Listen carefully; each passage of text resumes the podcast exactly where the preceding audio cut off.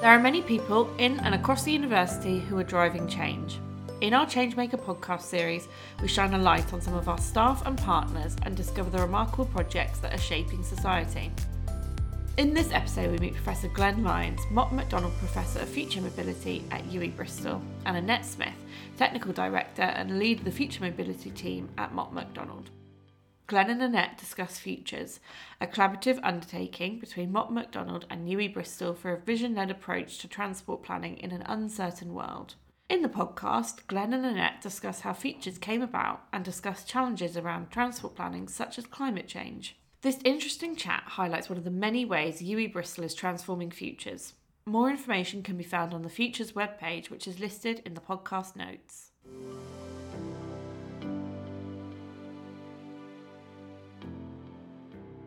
Hello, I'm Glenn Lyons. I'm the Mott MacDonald Professor of Future Mobility at the University of the West of England.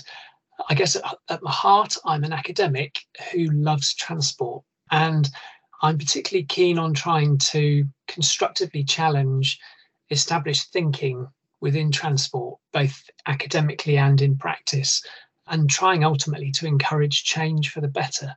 Hi, I'm Annette Smith, and I currently lead the Future Mobility team at Mott MacDonald, where we focus on delivering futures and foresight projects within the transport sector.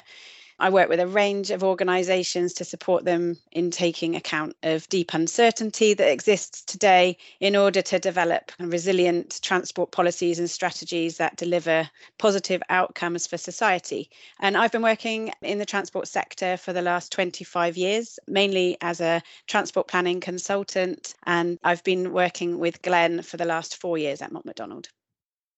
What I've discovered uh, in the course of my career is that you meet people early on and perhaps think that's the last time you'll have met them and that's the end of your relationship professionally, only to discover you reconnect with them later on. That's been very much the experience that I've had with Annette, in that many years ago, we had set something up called the Transport Visions Network. This was at the turn of the millennium, and everyone was thinking about the future. And yet, you really had to be a professor or a chief executive or a director to be listened to. But we were given this opportunity to have a voice as young professionals. So we had this network in an age before social media. And Annette and I were two of those young professionals. And that was our first encounter. I was an academic, and I think by then Annette was was already a consultant. Um, but that was the nature of our first collaboration that must have been like 1999 so even like in the last century was when when glenn and i met. But i think we were working particularly on a um, piece of work around land use and transport planning integration as part of that transport visions network which was you know brilliant to be in workshops thinking about the future. And so that's very much kind of what we do now. So um, yeah it's been a long professional relationship that we've had. And perhaps just to add to that annette how nice it has been that we reconnected, I should perhaps explain that uh, although I'm an academic, I became very frustrated by the changes I was seeing in the transport sector beyond just the world of academia, with lots of excitement around how technology was going to change the world in, in amazing ways.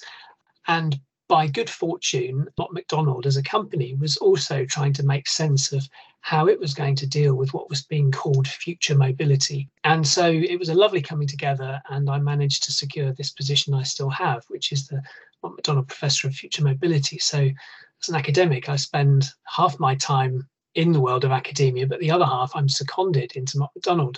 And not long after I arrived, Annette, you joined me, and that was sort of another reconnection of our professional lives. I was just really interested in the fact that you'd been appointed as Professor of Future Mobility. And around about that time, I was working on a project to help a small town accommodate 20,000 new homes. And I think the brief was help us as a local authority to accommodate all this traffic that's going to come onto our network. And how are we going to do that, you know, with the existing road and transport network that we've got? And obviously, we ran a few models and and identified that the transport system just wasn't going to cope with that. I was scratching my head thinking, well, how are we going to use approaches that we've got to come out with an answer that the client's going to be happy with? And then I started hearing about the work that Mott MacDonald were doing and you were doing around um, using futures techniques and scenario planning. And I just thought that there's something in that. And I was really keen then to just start to adopt those approaches and start to help the industry move forward with all these kind of challenges that they were going to be facing moving forward around technology, but also around like lifestyle change you know, and the environmental challenges we're facing too. Yeah, the techniques that we're able to use now and use them together, taking that academic theory, but also applying them in practice has been really rewarding in the last few years. So, having come together in this partnership between academia and practice, I guess it's helpful to see a bit of context for what's been changing in the transport sector. So, for many years, in, in very simple terms, the way we have done things is to what's called predict and provide. The models that you were just referring to would be used to estimate or predict how much future traffic growth typically there would be. And then we look at our road network and say, oh my goodness, we haven't got space for all this traffic. We'll have to build more roads. And that has been going on for quite a while. And as you will probably know as an audience, without all good things, it has also created problems in terms of pollution and congestion and so on. And so we can't carry on doing what we've always done. And two things, I suppose, have really come into focus now globally for all of us. One is we've experienced a pandemic. Most of us weren't expecting it. And my goodness, it shocked our lives massively. And we're all left wondering what on earth is lying ahead of us for the future. The second thing, of course, is climate change. It's the biggest threat possibly that we've ever faced as a species. Neither of those things sit very comfortably with just carry on predicting more traffic and providing more infrastructure to accommodate it. So I had been seconded 10 years ago actually to the New Zealand Ministry of Transport as a strategy director to try and make sense of at that point why road traffic had stopped growing even though the government was intending to build more roads and this was happening in other countries as well and what emerged from that work was a new approach, which we called at that time decide and provide instead of predict and provide. It was about deciding in a vision led way what we would like the future to be, and then providing an appropriate way to get there that could deal with the uncertainty that we were facing. When I joined Mott MacDonald, I spent quite a lot of time in the first year talking with clients and fellow practitioners about these challenges and this new opportunity that we might have. But as my boss at the time put it, Glenn, you seem to be really good at putting the fear of God into our clients. But what we actually need is something more tangible to help our clients make sense of this and, and make good progress. So, out of that came the creation of what we called Futures, which is a six stage vision led approach for strategic planning in an uncertain world. The idea of that was to try and take a very complex world where lots of people were feeling very uncomfortable about the future and what on earth they were meant to be doing and how to make decisions and investments and present them with a pragmatic and usable process of six stages which we could take them through on a journey where they could reflect and explore on the changes around them, gaining confidence and more comfortably make some decisions that was created as a collaborative undertaking between Mott MacDonald and the University of the West of England. What you've developed, Glenn, is like a really clear six stage approach, and that's been able to be able to be understood by clients. And so we've been able to take this approach and really take that academic theory and that robustness and commercialize it so that it can be used much more widely. And we've done lots of different things with futures. We've been able to use it in cities to think about what a net zero transport system might look like by engaging with lots of different policymakers and decision makers in cities. And we've been able to use it with different local authorities when they're developing their local transport plans, for example, to identify and, and collaborate with stakeholders around what vision do people have for the future of places and then be able to think about but what are the uncertainties that are also kind of keeping us awake at night that means that we know when we can't control everything. What futures enables us to do is to have those conversations and then develop a, more resilient plan for the future. And that's been really kind of growing in terms of a business for us enabling us to work with a wide range of organizations both in the UK and internationally. And we're just seeing it become increasingly part of the lexicon of the industry that predict um, and provide is a methodology that um, maybe we need to transition much more towards this decide and provide approach, and Futures enables practitioners to do that. And we probably should add that although in one sense it's proprietary in that Mott MacDonald and UWE have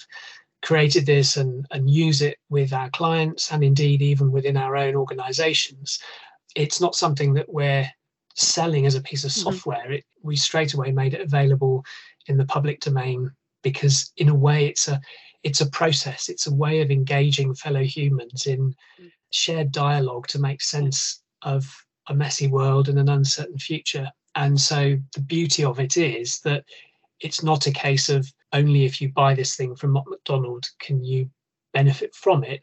We're trying to create a culture change within the transport sector and others are doing things now which are similar to this. They may have different names. The government itself has what's known as a um, uncertainty toolkit and a futures toolkit, and our futures approach fits into that repertoire of techniques and practices that are now gaining more and more attention in the sector.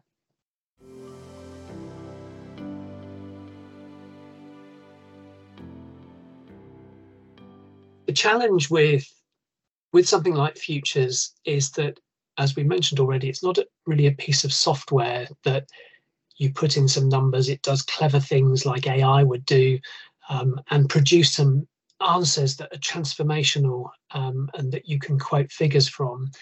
Uh, it's really at its very heart about making people think or as we sometimes say helping people think the unthinkable and in that sense, it, it can be quite difficult to say, well, can you point to the benefits that have emerged?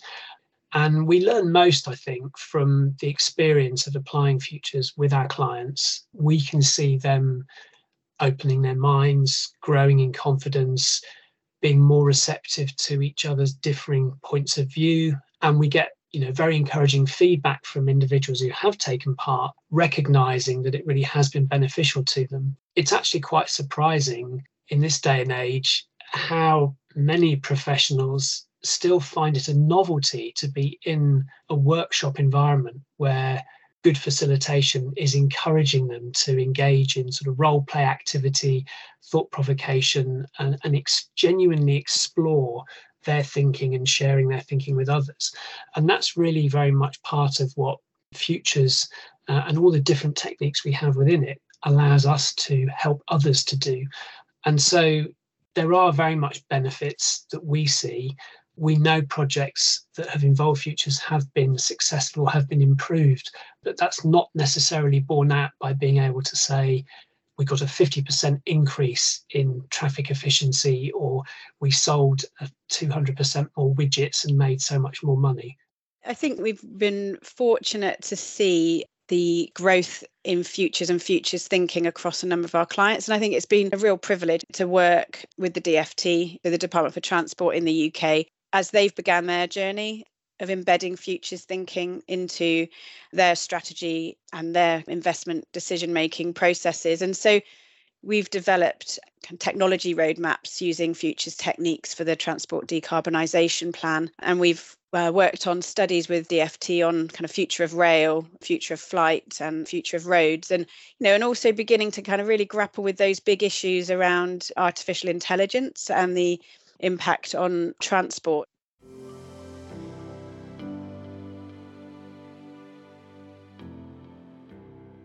what we've learned is that using futures techniques really opens up conversations and brings people together. And I think we've found that it enables people to really share their concerns and shine a light on those things that might keep them awake at night or previously they might not have really felt that they could share in terms of their professional sort of like worries that they have so we've found that it's a really excellent way of bringing people together. And we've found that it's got a real power in engaging people in a very systematic process that enables people to engage with and take on kind of familiar but also quite frustrating challenges and make sure that we can then help our clients and the stakeholders that we engage with to actually find a solution to some of those challenges that they're facing. And I think as well, we've found particularly that we've learned that Futures is really good to engage transport professionals um, and professionals from all sorts of different sectors. But what we started to realise a couple of years ago was how important futures and futures techniques could be to engage the public. Um, so we ran a set of workshops with citizens in Bristol in 2023, where we took them through a process of using futures techniques and asking them what they wanted the future of Bristol to look like in terms of achieving environmental goals and societal goals. And we were able to have excellent conversations with citizens, and it just enabled us to see how we can use these techniques to engage. And this is going to be a really important. Um, nut for us to crack as an industry is how do we engage with the public? And and what we learned doing that exercise was that the public are very engaged and are able to help us in terms of thinking about future visions and, and different scenarios and how do they want the future to look like in terms of technology and that has enabled us to kind of really open our minds and thinking towards where do we go next with futures and how can we use it to take forward the industry and, and start to implement um, the kind of policies that we know are going to be challenging but hopefully we can work with the public to enable us to take take some ground really in some of the more difficult spaces that we know exist. Net it's probably worth mentioning um, the futures relay because one of the challenges with futures is it people want to know how long will it take to do and it can be as long as a piece of string. One of our colleagues anna rothney had a wonderful idea which we've all worked on together called the mm-hmm. futures relay. I'll, I'll leave you to explain a bit more. We've developed what we call the global futures relay and it enables us to go to different cities and talk to those cities and the decision makers about what they would like a net zero transport system to look like in 2050. So it enables um, cities to vision the future and we go through a set of um, tools within the futures toolkit to enable us to support them in thinking about what that vision might look like using the same process we've been able to identify similarities but also differences between what cities want to see in their future and and often i find when we do visioning cities really they want a vision that's based on their strengths. So um, we've developed lots of different visions with cities depending on their starting point, and they're not all the same. Some of them are very different visions that they want to see. Um, so we've got a, a, system that enables us to um, do two two-hour workshops, all online and all virtual with cities and develop a vision with them and think about what scenarios might play out in the future and what then what policies would enable that city to reach that vision that they foresee. And so um, we've got a, a video that shows that on our Mott MacDonald Futures website. Well i suppose if i kind of step back or zoom out and think about what this means this futures approach for the way we do transport planning or indeed any planning is that we really are on a an evolutionary professional journey and it actually has strong parallels with the diffusion of innovation this idea that there's a way things are done. Everyone does it in a particular way. And you come along and say oh i'm rather innovative. I've got a different way of doing or thinking and then doing.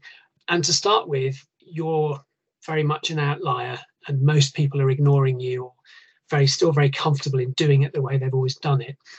But then the innovators joined by one or two other innovators and early adopters, people who kind of see the value of what you're doing and are brave enough or have the opportunity to step forwards and become part of the change. And we've really been experiencing that happening over the last few years, particularly, as I mentioned earlier, um, accelerated really by COVID and the climate emergency. People see the relevance of futures and futures techniques and how fit for purpose it can be for a changing world. But it's still a journey of evolution rather than revolution. You know, there are lots of people we know in the sector who have very low awareness of these types of approaches. Those who do become aware and develop knowledge don't necessarily get first hand experience. And it's only through as we've found with the Department for Transport and other clients, it's first-hand experience that really grows confidence in the value of these methods. And what we're really looking towards is making people more proficient. So it's not just a team in one consultancy or, or university that delivers this for a sector, but the sector as a whole embraces all of this. So I really feel that yes, it's a journey of learning by doing that is continuing for us.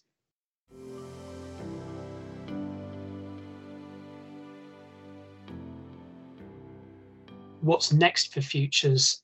I suppose looking forwards, we should probably be a little bit coy in it and say we don't know because the very essence of futures is to embrace uncertainty and say those who predict don't have knowledge and those who have knowledge don't predict.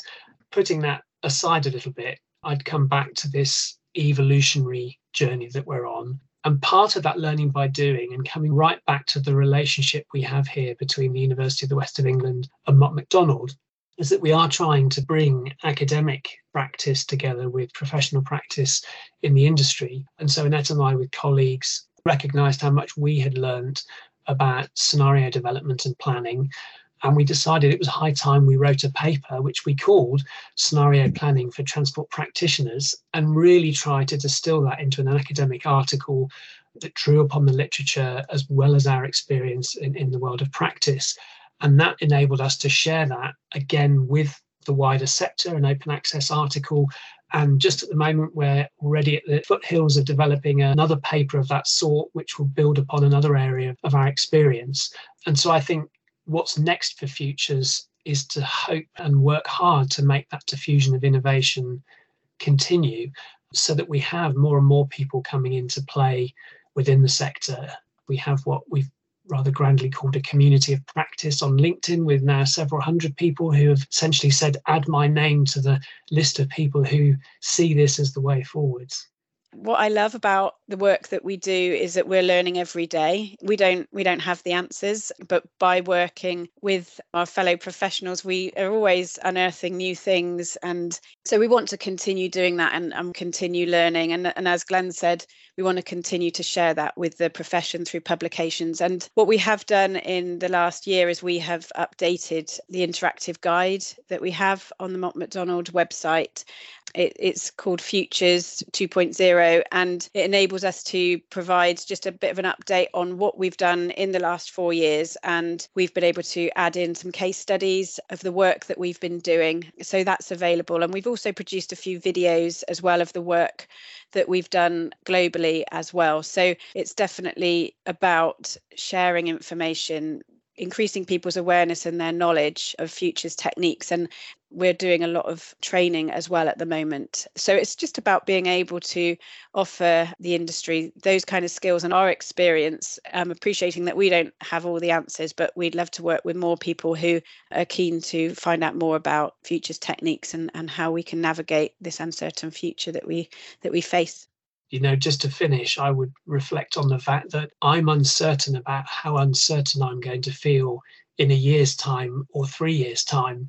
And so, if you're listening, feeling uncertain yourself, and contemplating it getting worse rather than better, we really are going to need to embrace these sorts of approaches. We simply can't expect to feed in some numbers into a machine and get the answers and bet the house on that being the future that's the best course of action. So, yeah, please get involved if you're listening and infused. As we mentioned earlier, this is really a journey for the whole sector, and we're not in any way insular as Mott MacDonald and UWE. We're always hungry to collaborate. And in fact, only yesterday, Annette and I, with colleagues, were in a discussion with a number of colleagues from the European Commission who are part of a foresight team within the Commission supporting its strategic planning and decision making. And so we're always keen to hear from other people. So do please reach out to us. Uh, you can find us on LinkedIn, or I'm sure there'll be details at the end. But if you type in Futures Mott MacDonald uh, into Google or another search engine, I'm sure you'll find us.